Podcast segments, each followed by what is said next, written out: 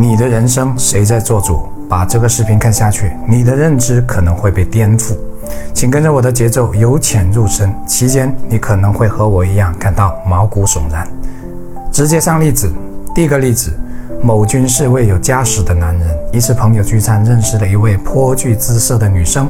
饭后，这位女生主动向他搭讪，要联系方式。后来，女生依然很主动。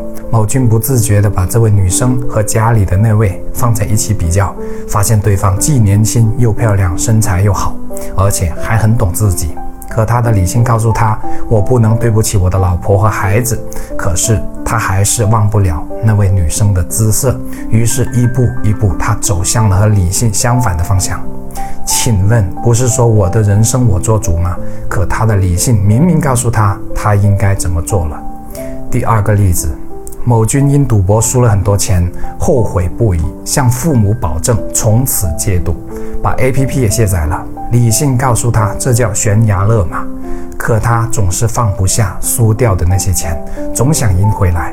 终于有一天，他还是把 APP 装回来了，然后一发不可收拾，导致全部家财赔了进去。父母知道后很受打击，他无颜面对父母，想要轻生。他告诉我，他明知道自己不应该再去碰，可就是没控制住。请问他被什么控制了？第三个例子可能也在说你。某君说他每晚都还算早上床，可一上床拿起手机一刷视频就停不下来。他说明明知道不能刷那么久，可一两个小时过去了还是难以自拔。请问谁在刷手机？不是说我的人生我做主吗？我们到底被谁控制着？是你想要还是你的欲望想要？你的欲望等于你吗？当然不是，这和你的手机不等于你的道理一样明白清楚。请问现在正在看这个视频的是你吗？你说当然是，我说不一定是你的眼睛在看，耳朵在听，头脑在思考。你的眼睛、耳朵和头脑等同于你吗？一样不是。或许有人会说，我就是我，哪有那么复杂？那请告诉我，你是谁？谁代表着你？你又代表着谁？你也许会说我是张某某，可这个只是你的名字。你或许又会说我是人，可人只是一种动物的种类名称，不代表你。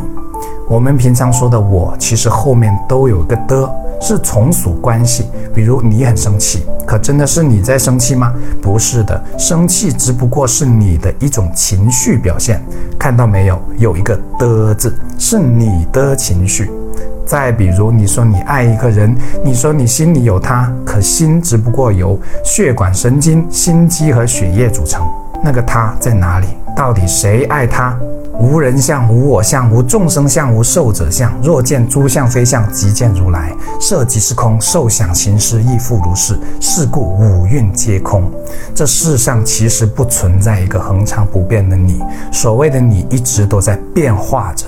你是谁？你。姑且成为灵魂吧。人生不是一场欲望的盛宴，而是一场灵魂的修行。人生的意义在于走的时候比来的时候灵魂纯洁高尚一点点。我们的一生终归要和一样东西反复较量，并在较量中提升灵魂的高度。这样东西就是欲望。我们要做欲望的主人，而不是欲望的奴隶。我们要让合理的欲望带我们走向更优质、更有高度的人生，而不是让欲望把我们带进万丈深渊。真正的自由不是随心所欲，而是自我主宰。请记住，你才是人生的主人，而非欲望。欢迎点赞、转发，和我一起传播正能量。我是谢明宇，关注我，一起解惑人生。